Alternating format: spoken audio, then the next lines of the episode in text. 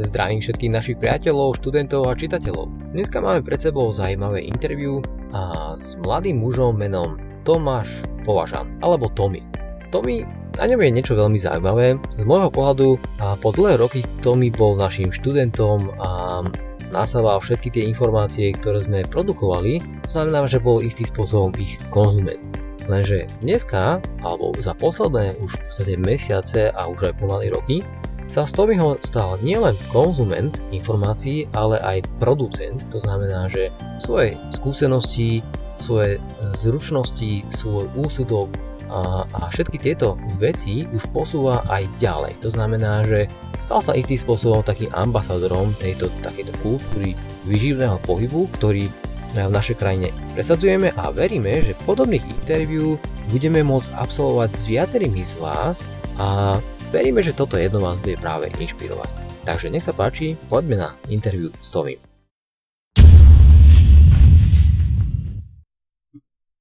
Tomi, vítaj v našom podcaste. Ahoj. A Tomi, ty si sa v našom podcaste objavil preto, lebo myslím si, že tvoj príbeh bude pre mnohých našich čitateľov veľmi zaujímavý.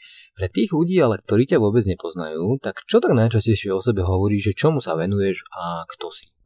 No vždycky to hovorím eh, vzhľadom na to, že komu to hovorím, ale všeobecne sa prezentujem ako silovo-napravný tréner a venujem sa hlavne preventívnej životospráve.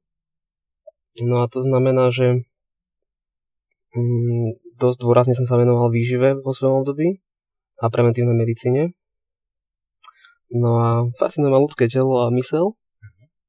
Takže preto som aj vytvoril akúsi filozofiu, ktorú volám, respektíve už existuje, ale tou sa ťahám, že to akýsi harmonický rozvoj toho tela, mysla ducha. No a preto som napísal aj, aj knihu, kde som to vlastne všetko spísal. No a Čiže keď to spra- ako by si mi napríklad vysvetlil ten pojem, že silo nápravný? Dobre som počul? No. Čiže keby si to mal tak rozvinúť, že čo to znamená? Lebo my máme z toho veľmi veľa spoločného, to, že si povedal, že ťa fascinuje ľudské telo, tak to máme úplne uh, spoločné. A určite by som chcel, aby si otvoril tému, že čo znamená silovo nápravný tréning, alebo tréner a čo to, čo, v akej tej oblasti ťa to telo fascinuje, lebo to pravdepodobne s tým nejako veľmi úzko súvisí. Tak ja som kedysi robil gymnastiku, ale som do 13 rokov. Potom som prešiel na fotbal a pomedzi to som robil kadejaké iné disciplíny a športy, ale veľmi krátko. No a prišiel som k tej silovej náprave kvôli tomu, že som mal sám nejaké problémy. Čiže ma to začalo strašne zaujímať, eh, prečo ma tamto boli, prečo som slabý, prečo som neefektívny a tak ďalej. No a začal som riešiť sám seba a v podstate ja som aj vyštudoval fotošku a keď som sa tam prihlásil, tak som vôbec nikdy akože netušil, že budem robiť nejakého trénera, ani to nebol vôbec môj sen, ja som sa prihlásil na športový manažment. No a, no a potom, keď som ako si nejako vyriešil seba a skúšal som aj tú manažerskú prácu, tak som zistil, že tá práca s tými ľuďmi a v tej telocvični ma nejako baví viacej ako sedieť v kancli. Mm-hmm. Takže vychádza sa z toho, že tá sila je kľúčový faktor v tom tréningu. V podstate z toho vychádza každý pohyb, každá disciplína. No lenže ako náhle presedíme v škole troška dlhšie, v neaktivite alebo sa venujeme jednej veci až príliš, tak sa jednoducho vytvoria nejaké, nejaké syndromy, zlé pohybové vzorce, problémy a tak ďalej. No a tie potom treba riešiť.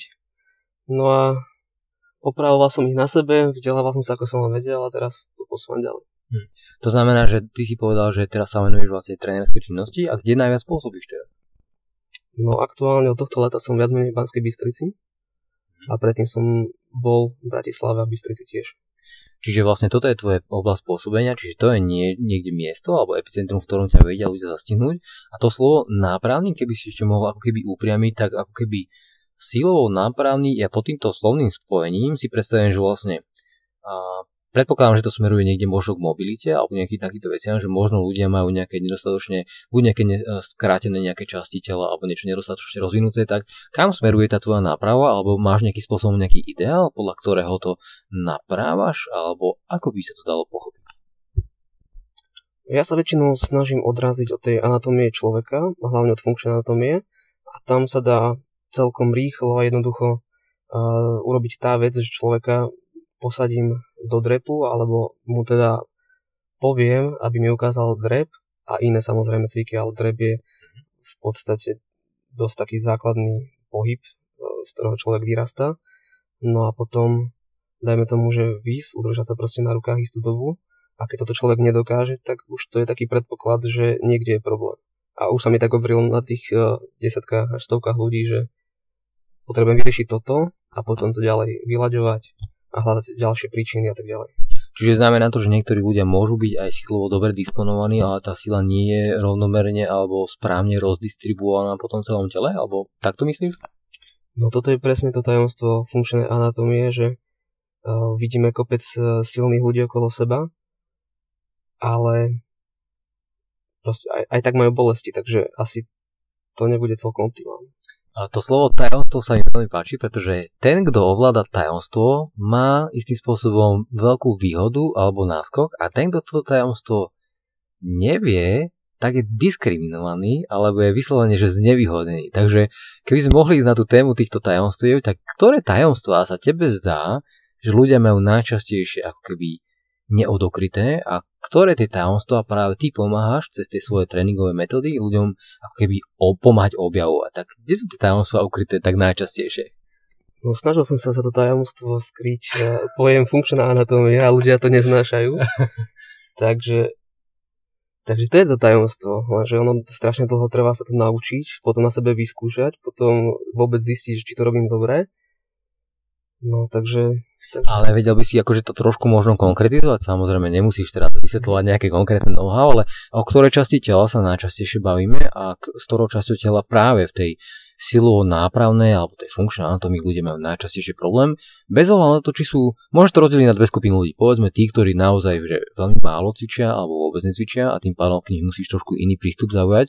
A potom tí, ktorí sú už povedzme niekde inde, a sú možno že už aj vrcholoví alebo výkonnostní športovci, že je medzi nimi nejakým spôsobom rozdiel alebo sú tam nejaké spoločné také tie vzory opakujúce sa pravidelne?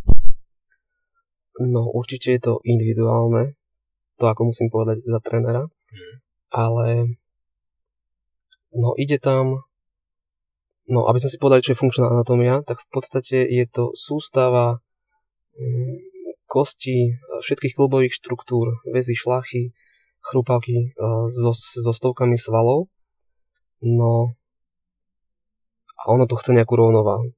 Čiže také tie najčastejšie syndromy, povedzme, ako sa, ako sa nazýva, tak sú jednoducho stuhnutá pánva, ale aj, ale aj ramena, respektíve všetko to, čo robíme v tej prednej línii?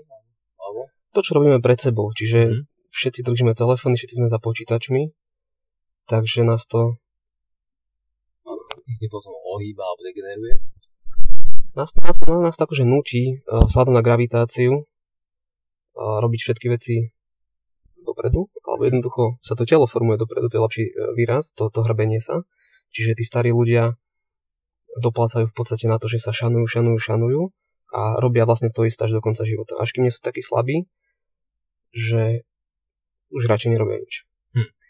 A keby si mohol adresovať ešte takú vec, že ja som si všimol aj v týchto dnešných trendoch v rámci možno nejakého cvičenia, ako napríklad crossfit alebo niektoré iné formy cvičenia, že ich primárnym zameraním je jednak pobaviť toho človeka tým tréningom, taký ten entertainment training, ale zároveň targetovať väčšinou také štruktúry a časti na tele, ktoré vieme, že môžu ľahko napredovať. Konkrétne sa zameriavame treba na svaly, hej? že napríklad aj crossfite nerobia sa uh, treba z, na kruhoch proste veci, robia sa viacej swingovo, ale nerobia sa pomaly a ťahom, kde treba ten prenos tej sily častokrát musí prechádzať cez tie šlachy a opony. Čo, čo som chcel povedať, že a ten prístup je ako keby dvojaký, že niektorí idú na tú dlhodobú stratégiu, ktorá sa zamerajú v prvom rade na tú štruktúru, to znamená, že na klby, silku, klubov, šliach, úponov, fascií a tak ďalej. A ten druhý prístup je taký, že viacej sa radšej zamerajú na svaly, pretože tam je ten výsledok rýchlejší, je ho rýchlejšie vidieť, je to aj častokrát cítiť, pretože cítiš silnejší, ale potom tam vzniká taký občas aj paradox, že nie raz si sa určite stretol s tým, že nejaký veľmi silný, silovo disponovaný človek, keď dáš robiť nejaký, nejaký základný gymnastický tréning, alebo mu dáš, e, alebo urobí nejaký veľmi neštandardný pohyb mimo jeho štandardných lineárnych pohybov, na ktoré je naučený, tak si niečo napríklad otrhne. To znamená, že svaly sú už natoľko silné, že dokážu napríklad otrhnúť nejakú šlachu, úpon alebo niečo podobné. Čiže aký je ten tvoj typ tréningov, alebo s akými ľuďmi sa ty stretávaš, keby si ich mohol môže a, definovať, pretože títo ľudia častokrát potrebujú tie také tie pobavujúce formy tréningov a málo komu sa chce pracovať práve na takýchto na prvý pohľad veľmi nudných alebo takých nezaživných formách tréningu, častokrát ťažkých, lebo nevidia tam zmysel alebo nevidia tam proste ten efekt. Takže s čím ty najčastejšie boješ v rámci tých tvojich trénerských vecí? No ja si myslím, že to, že to má svoj prirodzený priebeh, lebo ja si pamätám, keď som mal 16 rokov, tak som tiež stál pred zrkadlom a pumpoval bicepsy a dvíhal činky.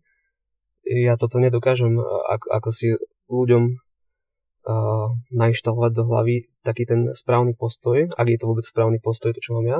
No ale za tie moje skúsenosti jednoducho som sa vrátil k tej silovej gymnastike, ktorú, ktorej princípy pri svojom tréningu využívam. A to je aj ten rozdiel medzi crossfitom a dajme tomu aj tou gymnastikou. Čiže ako si povedal, uh, áno, tie šlachy sa posilujú, keď pracujeme s pomalou silou v plnom rozsahu a jednoducho to, čo by mohlo zaujímať tých uh, našich divákov, tak to sú také nejaké tie informácie, že síce ten sval uh, vie sa posilniť z týždňa na týždeň, mm-hmm. ale tie šlachy, uh, tam vidíme ten rozdiel v tej sile až po niekoľkých mesiacoch, čiže 3 a viac. A v tom je to také náročné vydržať, pracovať ďalej. Áno, lebo to si dobre povedal, že tie niekoľko mesiacov, pretože tá štruktúrálna zmena môže nastať, to sa hovorí, že až minimálne že nejakých 200-210 dní trvá, kým sa nastanú nejaké také prvé štruktúrálne zmeny v rámci šľach.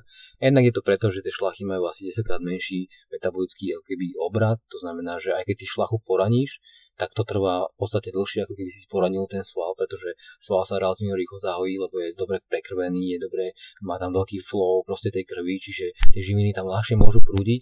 No a toto je asi tá príčina aj toho, že prečo ľudia nezotrvávajú v tých takých možno a nechcem to nazvať, že funkčné formy tréningu, pretože dneska už je všetko funkčné.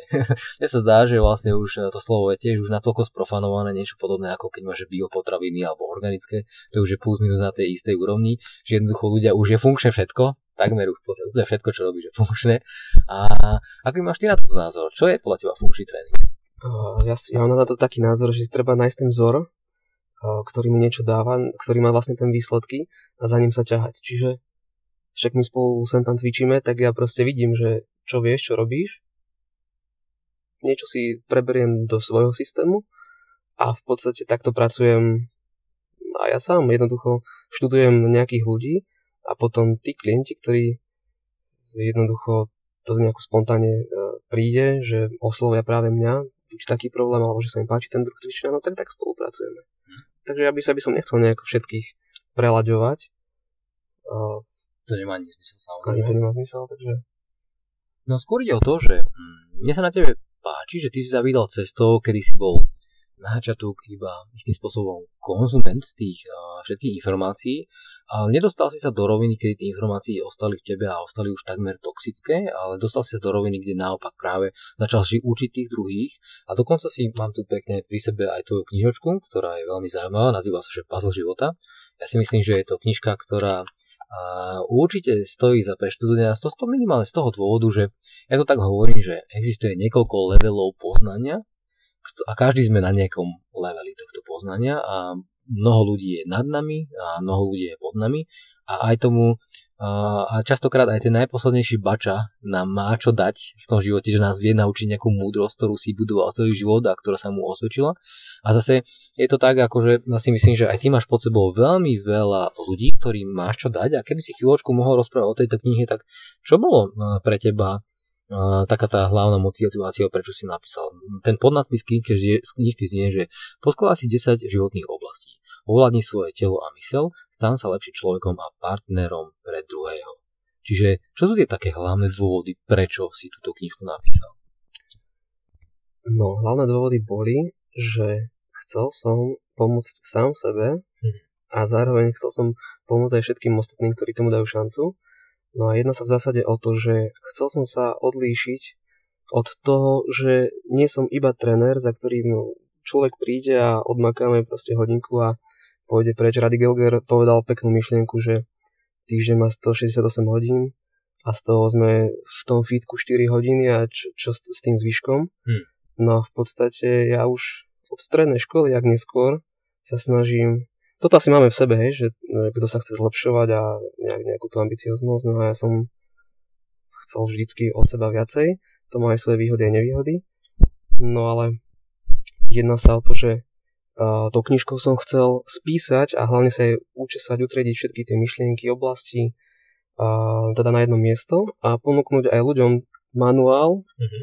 čo v podstate ja hovorím, že je to veľmi akože aktuálna kniha, pretože tam má, sú medicínske poznatky, sú tam moje skúsenosti, sú tam skúsenosti s klientmi, sú tam rôzne iné oblasti od psychológie až, až cez duchovné knihy a motivačné najlepších uh, spisovateľov a dvorníkov sveta, mm. ktorými som si prešiel.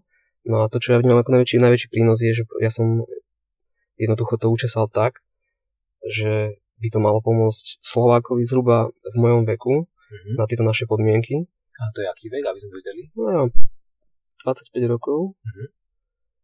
Ale tak ja si myslím, že sa tam aj 30 úplne v pohode nájdu. OK. No. A chcel som povedať, že ja si sa pýtal na tie hlavné dôvody. Áno. Ovládni telo, mysel, stan sa lepším človekom partnerom. Tak uh, už som spomenul, že to telo, hej, mal som nejaké vlastné problémy, aj zdravotné, aj tie športové, nebol som úplne spokojný. A tá mysel, tá súvisí s tým zdravím, Čiže uh, ja hovorím, že respektíve som sa naučil a teraz akože tomu verím, že všetci ľudia sa chceme cítiť dobre byť šťastní a v podstate aj preto cvičíme, aj, aj tú stravu chceme optimalizovať.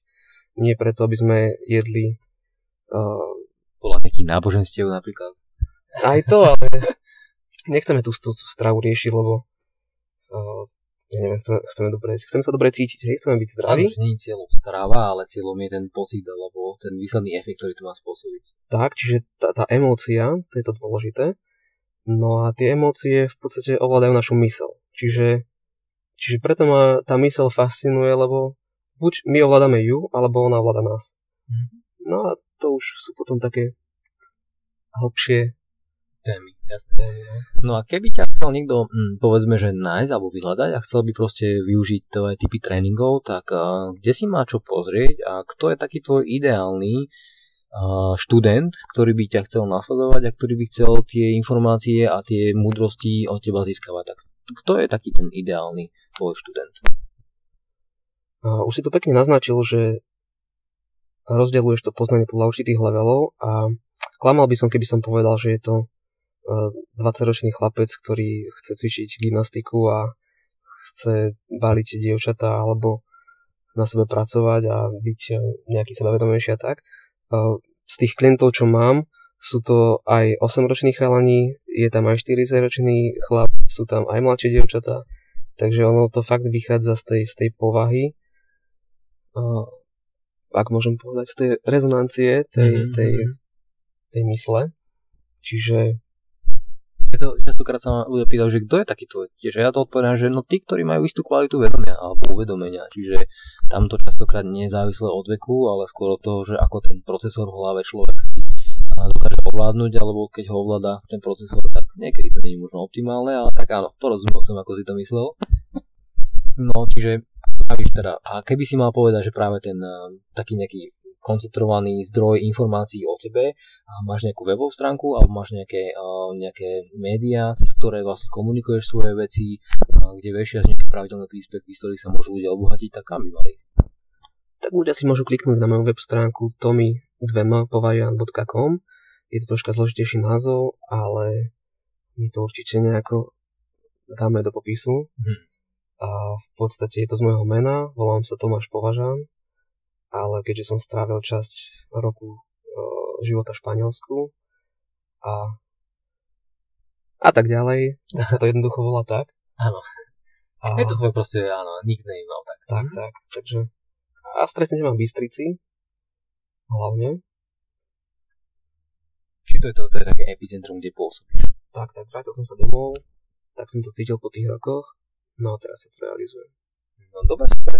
Tak to mi veľmi pekne ďakujem, že si si našiel čas na náš rozhovor a ja verím, že všetci tí z nás, ktorí ste nás dneska počúvali, si našli nejakú zaujímavú informáciu a my aj do budúcnosti plánujeme s ľuďmi ako je Tommy robiť o, také bližšie spolupráce, kde ja si myslím, že my na našej krajine potrebujeme práve ľudí ako si tí, ktorí ďalej vedia posúvať tie také zdravé a správne myšlienky, pretože myslím si, že obidvaja sme v úvodzovkách bojovníci za kultúru výživnejšieho pohybu v našej krajine a má to rôzne dôvody, prečo to potrebujeme, prečo to chceme a napokon aj s ľuďmi, ktorí majú podobné zásady ako my, sa lepšie spolupracuje, lepšie pracuje a ja ti budem len držať palce, aby si mal čo najviac svojich študentov a aby si dokázal tie múdrosti, ktoré si nazbieral za tie roky odozdávať ďalej.